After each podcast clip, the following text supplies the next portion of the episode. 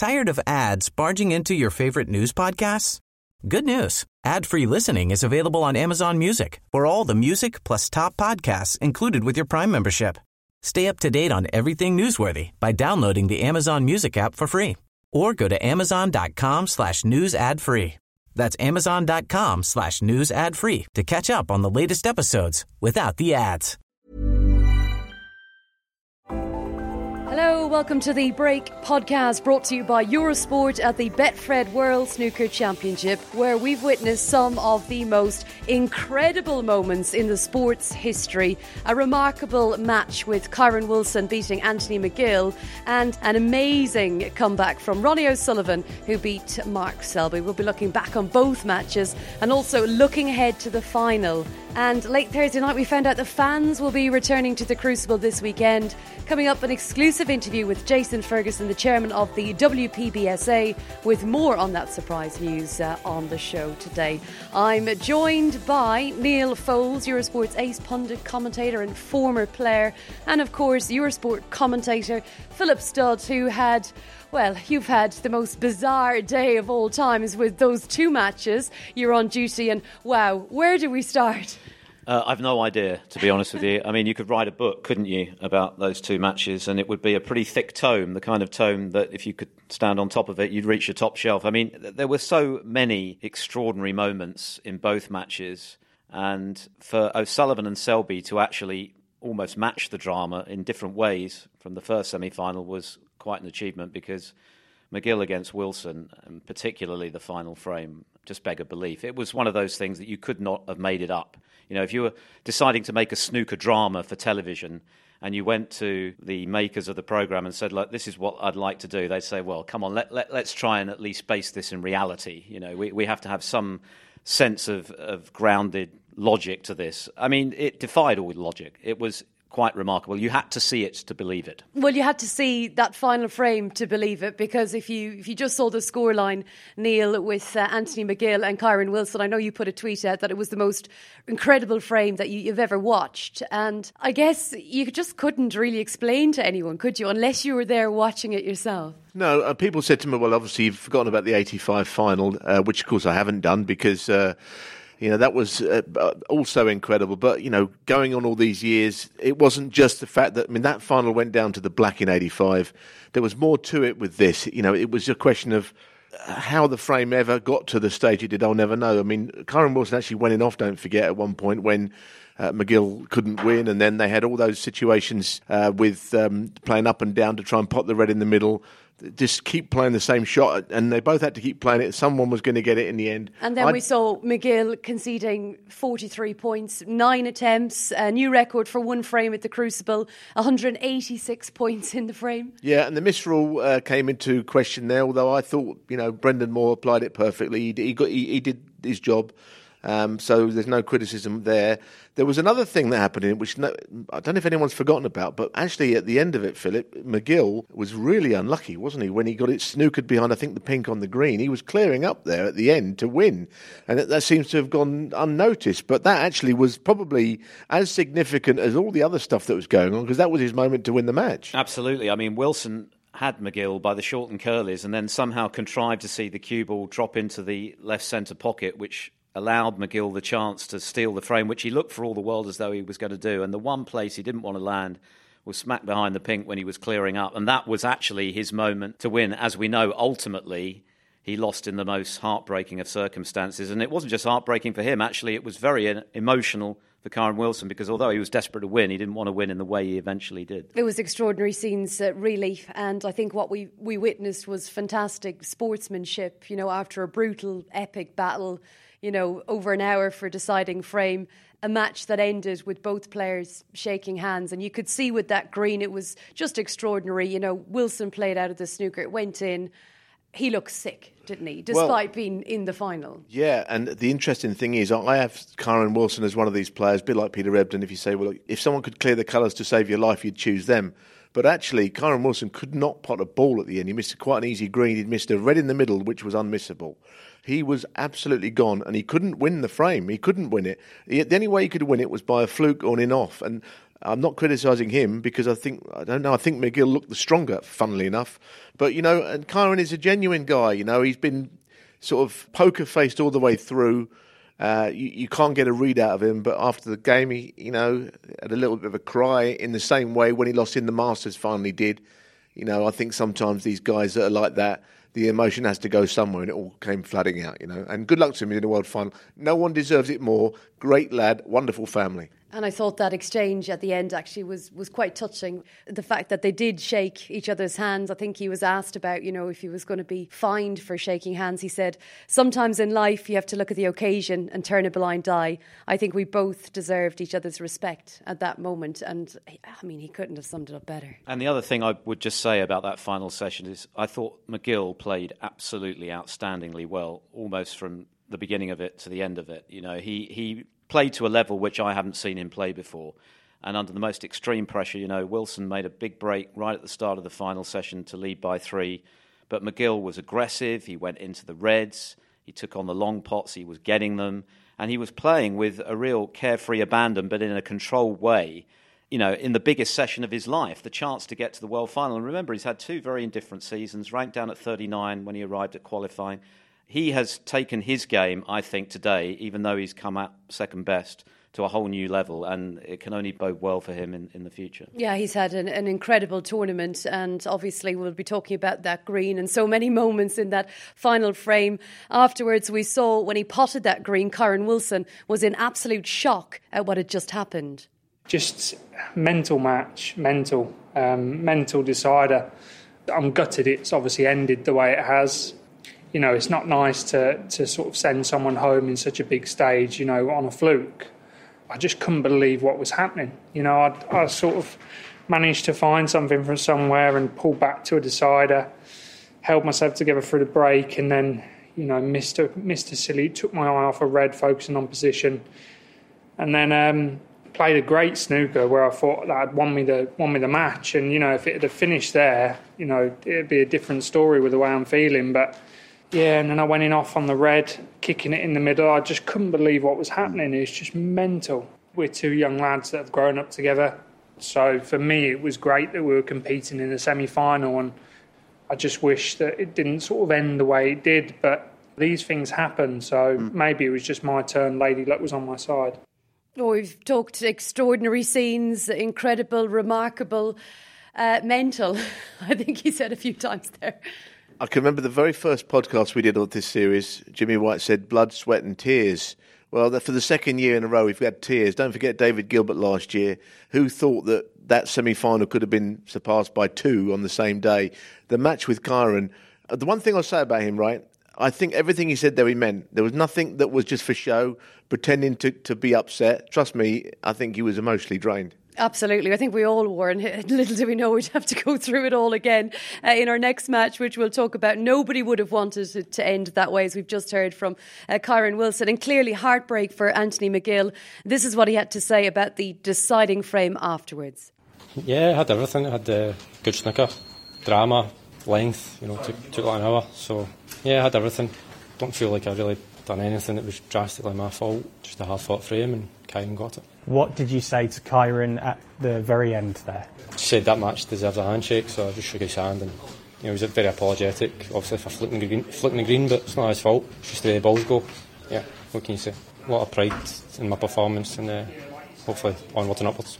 Well, commiserations to Anthony McGill, but uh, you know, well done to him. It's been a an incredible tournament for him, but it's going to be very, very, very hard, I'd imagine, to get over uh, that match. And well done to uh, Kyren Wilson, who's booked his place in the final, and he will play Ronnie O'Sullivan. Um, wow. Uh, can we use mental again, please? yeah. Yeah, with a capital M. I mean, Neal said in the closing commentary that uh, there was uh, method in his madness. There was quite a bit of madness in his method as well at times this evening. But we saw every facet of O'Sullivan's extraordinary character in that final session, didn't we? Brilliance that I think no other snooker player who's ever played could actually reach, but also at times just completely baffling shot selections, which frankly beggared belief. You know, when you consider what was at stake, a world final, the chance to win his sixth world title. I think he match. said go go figure at one point. Uh, I thought know- Neal was going to fall off his chair when he went. I, I mean, it's very difficult. Let, let's be honest, in the cold light of day, to actually make any sense of one or two of the shots that O'Sullivan played, with so much at stake, with a chance to move to within one of Stephen Hendry's all-time record, and tie Reardon and Davis. I mean, how do you explain that? But then, equally, having done what he did, how can you then get your head around three absolutely magnificent frames from him? Which I don't think any other player ever to pick up a cue could have could have achieved. It was mind blowing. the frame 30 where he was 15 14 up Selby and Ronnie could have won that was on the colours you think this, he's got to win this frame but uh, what he did at the end when um, he, he could have, he was six behind on on the pink and he could have he could hit, hit a, maybe an eighth of the pink certainly enough for these guys that are going to hit. And I said in commentary he can afford to miss it altogether once which means he'd been 12 behind but then he's got to play the same shot again right? That's just something snooker players do. You know you can miss once as long as you can still win especially on the pink and black. But then the second shot he played was just the most ridiculous shot I've ever seen O'Sullivan or anyone play at that stage. He, he decided to have a just a whack at it off the cushion, didn't even try and hit it, and I just was annoyed really for the game and for him more so. You sounded annoyed. I think you Well, sounded, I don't- I'm- you I've sounded got- shocked as well. Well, yeah, I mean uh, after, afterwards, I mean you know Ronnie seemed to go on about the misrule, but he could see it. He, he- he wasted a frame there. But you know all I can say about that, and it goes goes back to the, having the method in his madness. Maybe he just felt under pressure and the, that released the shackles a bit, and then all of a sudden, you know, uh, he came out a different player. Sometimes you need all that. Well, let's hear from Ronnie now and how he felt going into that final session. To be honest, I'm just looking for a cue action. I've been here for 15 days. I was hitting the ball okay in practice, and I thought, yeah, it's not bad to go to Sheffield with that. But I must have had about 20 different cue actions in that match. But I just got a bit nearer the ball, so it was. I felt a little bit closer to the ball. I felt a bit more in contact with them. Hmm. And then that lasted for about two and a half, three frames, and it started to disappear again. So I'm going to have to try and cue action number 728 tomorrow. I, I am aware that every time you stand opposite me, I'm standing opposite a true sporting genius, not a mm. sporting great. Mm. And it often comes with the word flawed. So you go mm. from just thinking you will never see better snooker in your life to moments of pure frustration. There's three or I four know. you just I- smashed. I know, but what I'm saying is this misrule is just such so unfair. So now, if I'm snookered, I'm just going to just smash them all over the gaff. Right. Let's just try and get a fluke, let him clear up, and just get on with the next one because it's it's just painful having the ref put it all back and this and that. You're like, oh, I ain't got time for that, man. Well, Mark Selby is back, but not to be for today, and no surprise, he was very disappointed. Gutted, mate. You know, obviously, like any match you lose in the World Championships, no matter what round, it's gutting because obviously it only comes around once a year, and you you want to do well. Obviously, come so close. You know, I mean, last three frames, I didn't really do that much wrong. Obviously, I had a chance, but I was 60 behind. Done well to get back in the frame. Felt as though I played some really good safety shots. Had Ronnie in trouble, and every time he hit it, he sort of got away with it. So, just one of them games. You know, it just wasn't meant to be today. You mentioned in another interview about some of the shots that he was playing, and you probably weren't too happy with the way he was applying himself at that point. Can you expand on that a little bit? Yeah, it just felt like obviously it was a bit disrespectful to me and the game. You know, obviously, like if you're playing anybody else, there's not many players who will just get down and just hit them 100 mile an hour when you put them in a snooker. Sometimes they'll try and work it out and try and play safe or try and get you in trouble back. But uh, he just felt as though he was doing that for, throughout the match, really. So just thought it was a little bit disrespectful to me and the game. But I mean, I don't know. You'll have to ask Ronnie himself. Listen, I'm sure the dust will settle. He might have another think about it, but you know, post match, losing interviews, a lot can be said at times. Yeah, and I think you know what that interview betrayed was Selby's desperate disappointment at a match that I think for a long time he's going to be scratching his head, wondering how on earth he didn't win it. Because let's face it, for the lion's share of it, he looked the better player. After the first session, you know, he came out and won four straight frames, and after that, he always seemed in control right up until the death. Really, you felt as though. He must win this because O'Sullivan was doing some ludicrous things. Selby had been more solid. But I think actually, when the dust settles, he'll reflect on the penultimate session, this morning's session, because he had O'Sullivan down and out.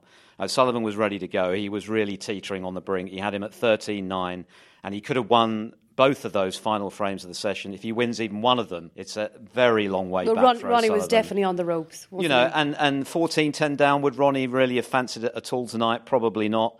But he somehow, somehow, some way won the last two. And of course, that just gave him that opportunity. Selby had a number of occasions where he could have delivered the knockout blow. He just couldn't quite do it. And ultimately, it's cost him. I mean, I always um, uh, forgive any player after a match, you know that, who, who says things he maybe wouldn't say afterwards because uh, they might get thrust underneath their nose and they're not quite ready for the interview. You know, I've, I've been there myself in my playing days. You're still angry about the game. But Mark is wrong about one thing it, disrespecting him. You know, you can play whatever shot you like out there. I mean, I, I saw a match in a, an event where, without going into the two players, one of the players rolled into the pack from behind off the break, and the other player didn't like it. But you can play what shot you like. It's, it's up to you what you do. You don't have to play the shots that suit your opponent. So Mark's got that wrong. But if Mark wasn't gutted about losing, he wouldn't be the player he is. And I tell you what, he's back, as as Jimmy White said, he's back. So uh, if he can build on this, then he's got more world titles in him. And I didn't, wasn't sure about that until I saw him this week. I, have changed my opinion on, on Selby. I think he's back. Yeah, brilliant to see him back. And I guess uh, frustration creeping in as well. You know, even in Ronnie's interview after this is just smashing them all over the gaff. So I, I, I can you can kind of see a little bit why why Mark might have just brought that frustration to, to his yeah, interview. but I mean the other thing to say is that every time O'Sullivan did that, he came off second best. You know, I mean he was hitting and hoping, but there was no hope.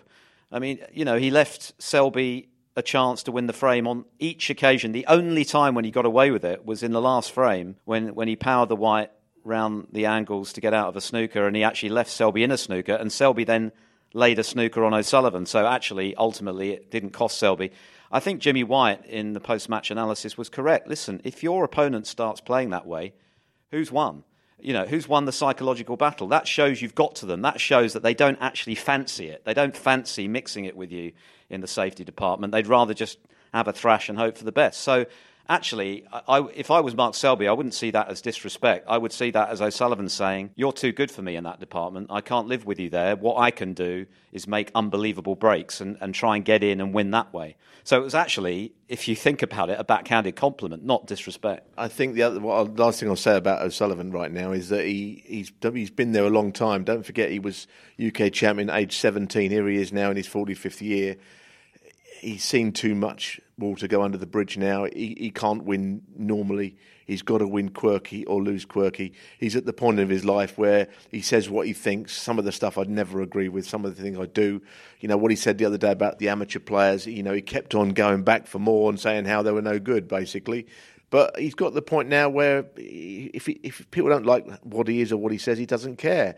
And there's a part of me that respects that because we'd all like to be like that, wouldn't we? You know, you get on in years, you think, well, I, I just want to say this how I see it, and he can't he can't win normal now. He has to win quirky or lose, and that's him. You know, and that's where he is with his snooker.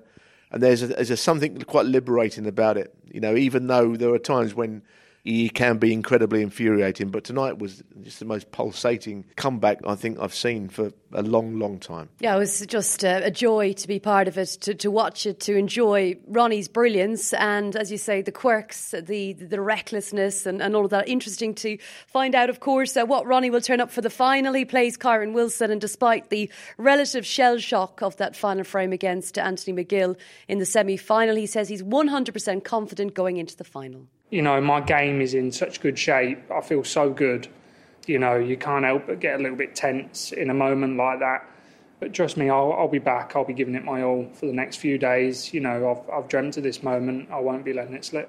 Well, of course, he's dreamt of this moment. He's finally made it to the final at the Crucible. He plays Ronnie O'Sullivan. Is this the best chance that Ronnie O'Sullivan's ever going to have to win another world title? Or is, is, is who's favoured, first of all? Well, Ronnie's definitely favourite with the bookmakers. The sponsors make him long odds on to win, I think. Yeah, I, this could be Ronnie's last hurrah, you know, it really could. People thought they'd never see the day. And of course, I got absolute pelters at one of the home nations when uh, Ronnie didn't qualify for the Coral Series on the one year list, all these big, huge ranking events coming up that he didn't play in that, that went by before the Worlds. And so, you know what, if he doesn't get through in any of those, in a roundabout way, he might win the world this year because he's going to go there fresh. Obviously, we didn't know about a pandemic coming along and all that, so he was extremely fresh. But people were saying to me, "How dare you? Ronnie's finished." You know, well, I don't. I, he's the best player I've ever seen, and he's still got it. He's still got it. He's just a little bit quirky in the head, and uh, you know, I, I, mean that in the nicest possible way. You know, and I, I just think that he's still the player he was, and he's on about no cue action, all this nonsense. Tonight he cued like a dream, and the, I think it was the last frame he potted a long straight red that the best cueman that ever lived would be pleased with. So. You know, he's playing mind games with everyone, including himself, I think. I think he said he had about 20 different uh, cue actions uh, in that match. But uh, yes, he was uh, talking about playing Kyren Wilson, and obviously he's saying about his age, and you know he's old enough to be his, his granddad and every and everything. Just to say about that twenty different cue actions, trust me, that is not a new thing. Every every snooker player has had that. I had 20 cue actions on the go in the match, and Stephen Hendry, towards the end of his career, was saying the same. You're just trying out everything. You know, if one doesn't work, you go to another one and you just find something that works for you on the day. And that is actually not that's not only Ronnie that can say that. It's been said before. On a previous uh, podcast, Joe Johnson said that you need the uh, the tools in the head, which um, which always helpful uh, to go on and win a, a, world title. And he thought that Kyren Wilson was that player. And there's a couple of matches that stand out. You know, even looking at this season with uh, Ronnie O'Sullivan and Kyren Wilson, the Shanghai Masters, where he had a terrific opportunity to beat Ronnie, came back he must have been 5 1, 5 2 up in the match. Ronnie came back and, and beat him. But Kyren then got revenge in Wales, the semi final, the, the, Welsh Open, another real close match. But, you know, I don't think Kyren is going to be fearing Ronnie. No, he won't fear him. He has beaten him, and that's important because you have to know that you are capable of, of getting the better of, of your opponent. But the World Championship final is a completely different beast, isn't it, to anything else? We're talking about 35 frames, first to 18 my, my gut feeling is that O'Sullivan will have too many guns over the four sessions if he plays anything like he has been playing and you know minimises the lunacy that we've seen from time to time, particularly today. My feeling is that he'll probably have too much for Kyren. But listen, I don't think there'd be a more popular winner than Kyren Wilson because he is such a likeable lad. He's got a lovely family. He's had one or two issues to contend with off the table that he's alluded to here on Eurosport during the tournament. I know his wife has been a bit poorly and there have been one or two other things that have been going on. And actually, I think during lockdown, he's got a greater perspective about the game, and he can now see that yes, it's his livelihood, it's the thing he loves, it's his passion, but it's not the most important thing in his life. And maybe that's just taken a little bit of the pressure off him and allowed him to express himself a little bit more. If he can beat Ronnie O'Sullivan over 35 frames, then he'll certainly have deserved it because, as we've seen, O'Sullivan is still in his 45th year capable of playing snooker that no one else can. I've got one more match that they played in, which was a massive game of snooker, the Champion of Champions final, which Kyren should have won. Ronnie played a strange shot in that. He, he mentioned it tonight, Kyren, didn't he? How he was so unlucky double. in that. Yeah, yeah. Ronnie did this thing that that. That if you were Mark of, you might have said it was disrespecting the game. He went for a back double. It was uh, either in the last frame. I think it was at nine eight. Kyren and he got away with it, snookered him back, and then made a big century in the last. So you just get the feeling that um, you know with Ronnie now that that's in there somewhere, and in the final there'll be a few shots as well, which are either going to release all the tensions or what. I mean, I agree that he's favourite to win, but I think what we can say about this tournament is that it's not out of the question that Kyren could win it, you know, and, and may the best man win. I think snooker wins. I really do think that because we, we're either going to get a six times champion or a new champion. What more could you ask for? The other meeting that really springs to mind is the 2017 English Open final when O'Sullivan produced one of the most complete performances we've ever seen. He missed, I think, five live balls in the whole day and he won 9 2. He was unplayable that day in the way that he was unplayable in the last three frames against Selby by and large. So we know that O'Sullivan is capable of producing snooker that no one else can really live with. Do but head whether to, he'll head do to it, heads go out the window then in a world yeah, final? I think so because it's just such a different match than any other that they played before, isn't it? In terms of its length, what it means, it's the most important tournament in the world.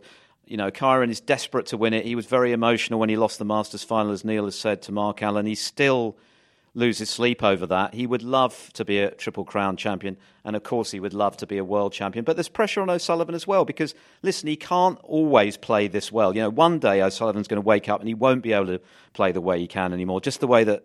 Stephen Hendry woke up one day and was no longer the player he was, you know. And how yeah, many more chances has he got? Us, so you know, you you got to grasp the nettle while you can, and th- this this is a great opportunity for both of them. Yeah, and there's one more thing I'll say about this final, right? One thing you know given that match you mentioned, the English Open final, Ronnie knows he can beat Kyren because he's beaten him before. so he knows it. Does Kyren Wilson think he can beat Ronnie O'Sullivan over 35 frames?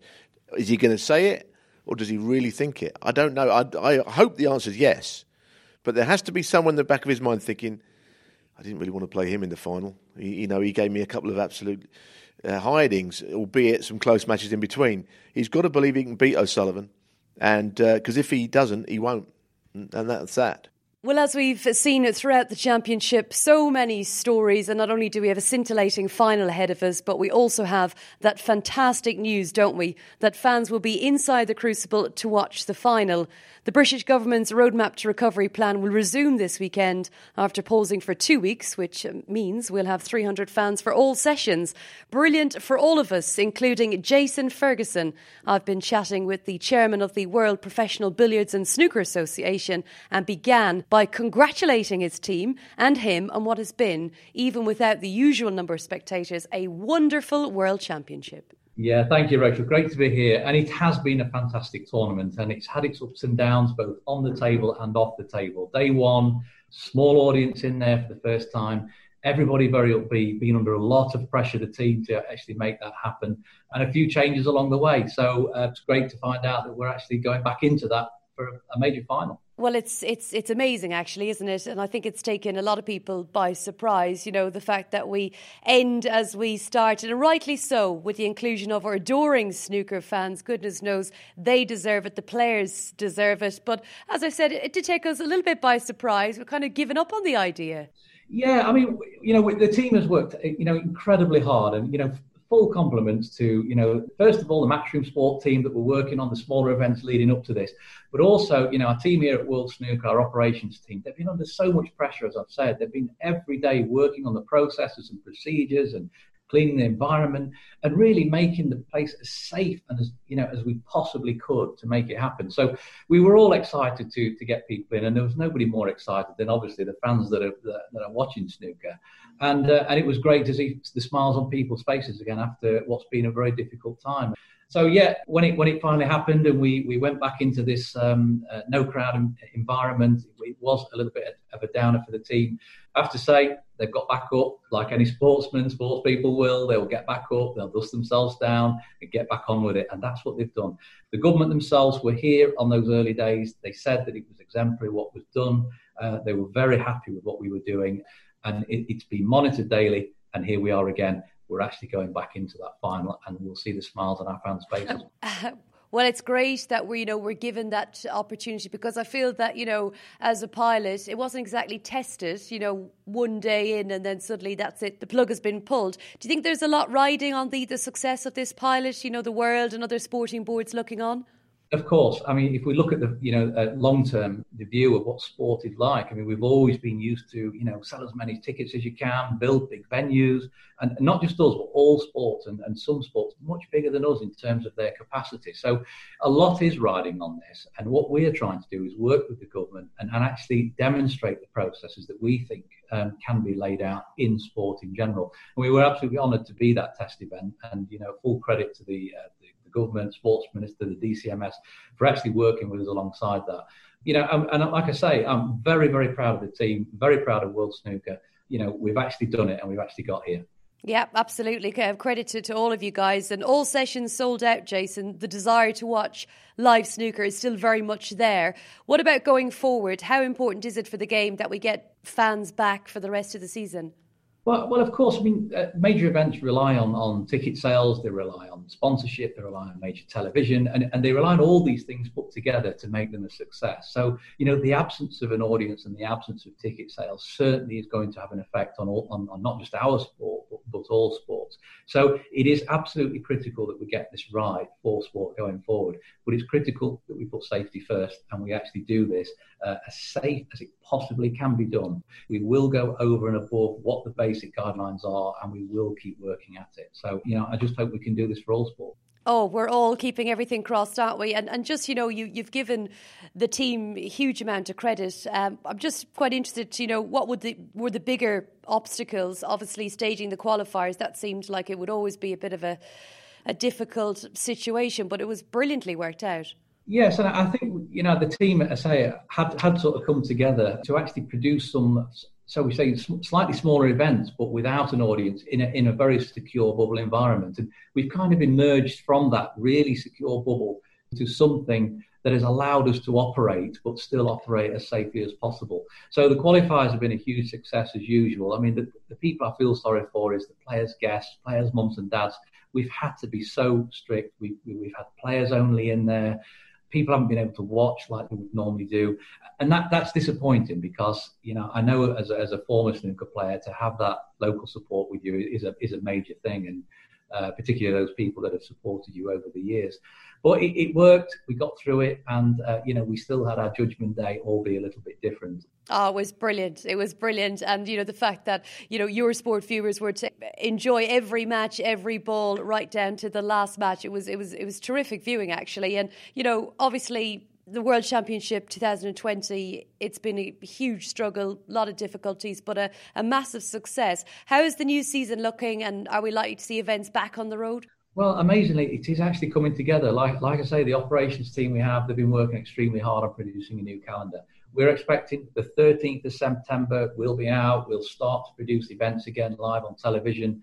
We're quite excited. We've laid a path out of producing UK based events in very, what I would say, uh, safe as possible environments to keep all of our players busy and to keep this sport live on television because we know the millions of people that are watching. There's a real demand for it.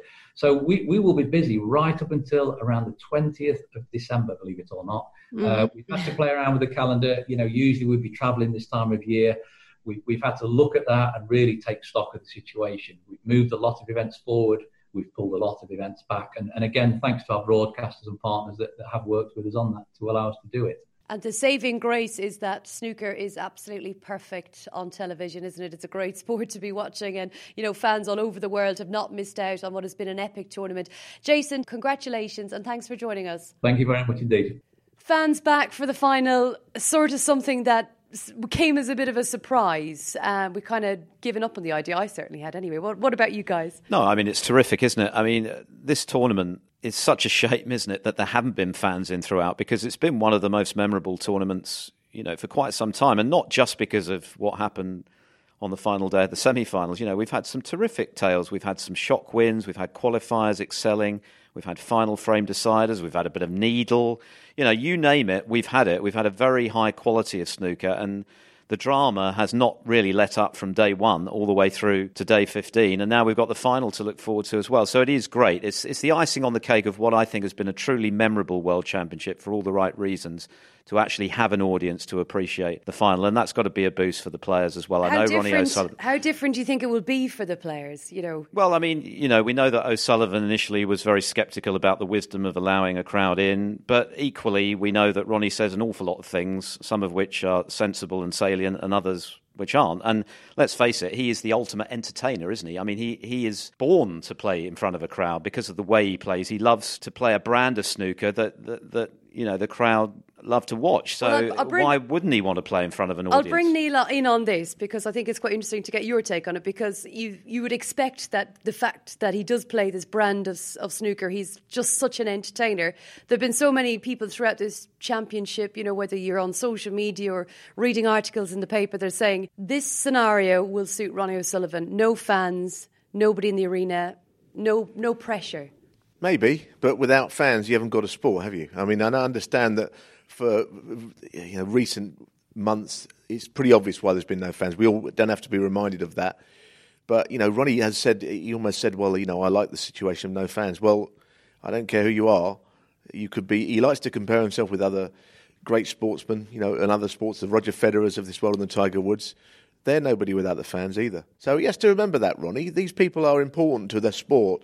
Nothing can really survive forever without fans. And I hope that snooker does get them back. And listen, it's a nice way of, of getting things back going for snooker and other sports. And snooker, again, is one of the first sports to get fans in applauding, not canned applause anymore, the real thing. And uh, I hope we can all build on this. You know, I mean, we all love sport, but I hate seeing empty stadiums. I'm getting too used to it. So any fans in there, and there are some people that that it's their annual pilgrimage to go to the World Championships, and they've had a little bit of a reprieve for a couple of days and they've got a final featuring O'Sullivan. Uh, it doesn't get any better against you know Kyren Wilson. So I hope they have a fantastic time, all of them. Yeah, and let's not forget, was it when he won his record breaking seventh UK title, he actually got in with the crowd, didn't he? And he was taking selfies at the end of the match. I mean, you know, I mean, he loves being the centre of attention, O'Sullivan. That's that's what he's all about.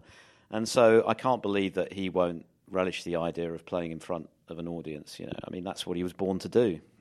A final question for you both. In 20 years' time, what do you think will be your most enduring memory of this extraordinary day? Well, I think today's uh, the, the, the, the conclusion of the semi final is the greatest ever day in Crucible history. And I don't even think it's close. I mean, people can say, hang on, what about this? Well, hang on. What were these matches? The World Final, it's like we had two World Finals on the same day. It, it, and undoubtedly, uh, in all the years, and I've watched every one of them, the, today was the, the, the, best day. And uh, uh, whatever happens in the final, I, will never forget all this. It's been incredible, actually. And the tournament's been great, but it, nothing caps today. Without a shadow of a doubt, the most extraordinary day of snooker ever at the Crucible. Whether it's the best day or not, well, uh, maybe you can debate that. But in terms of how much happened, you know, the extraordinary twists and turns in the final frame between McGill and Wilson, and then Ronnie O'Sullivan's ability to go from whacking a ball, seemingly not caring whether he won or lost, to playing three almost perfect frames with snooker that virtually no one else could even dream of playing. I think they're my two most abiding memories. Yeah, I think I put a tweet out earlier. The snooker gods are playing games with us. There's nothing we can do about it. It was out of our hands today. Guys, thank you so much and well done. Amazing commentary, and uh, we really enjoyed uh, all of the the action on Eurosport. That's it for now. We'll have another edition of the break for you Saturday night, and that'll be ready as soon as possible once the evening session of the final is over. And if you've been enjoying the podcast during the World Championship and you want more please subscribe, rate, and review on whichever app or website you listen through. Don't forget it's Eurosport and Eurosport.co.uk for all the live coverage of the World Snooker Championship final. And we'll all be back tomorrow, but for now, from Phil, Neal, and myself, cheerio. Bye for now. Goodbye.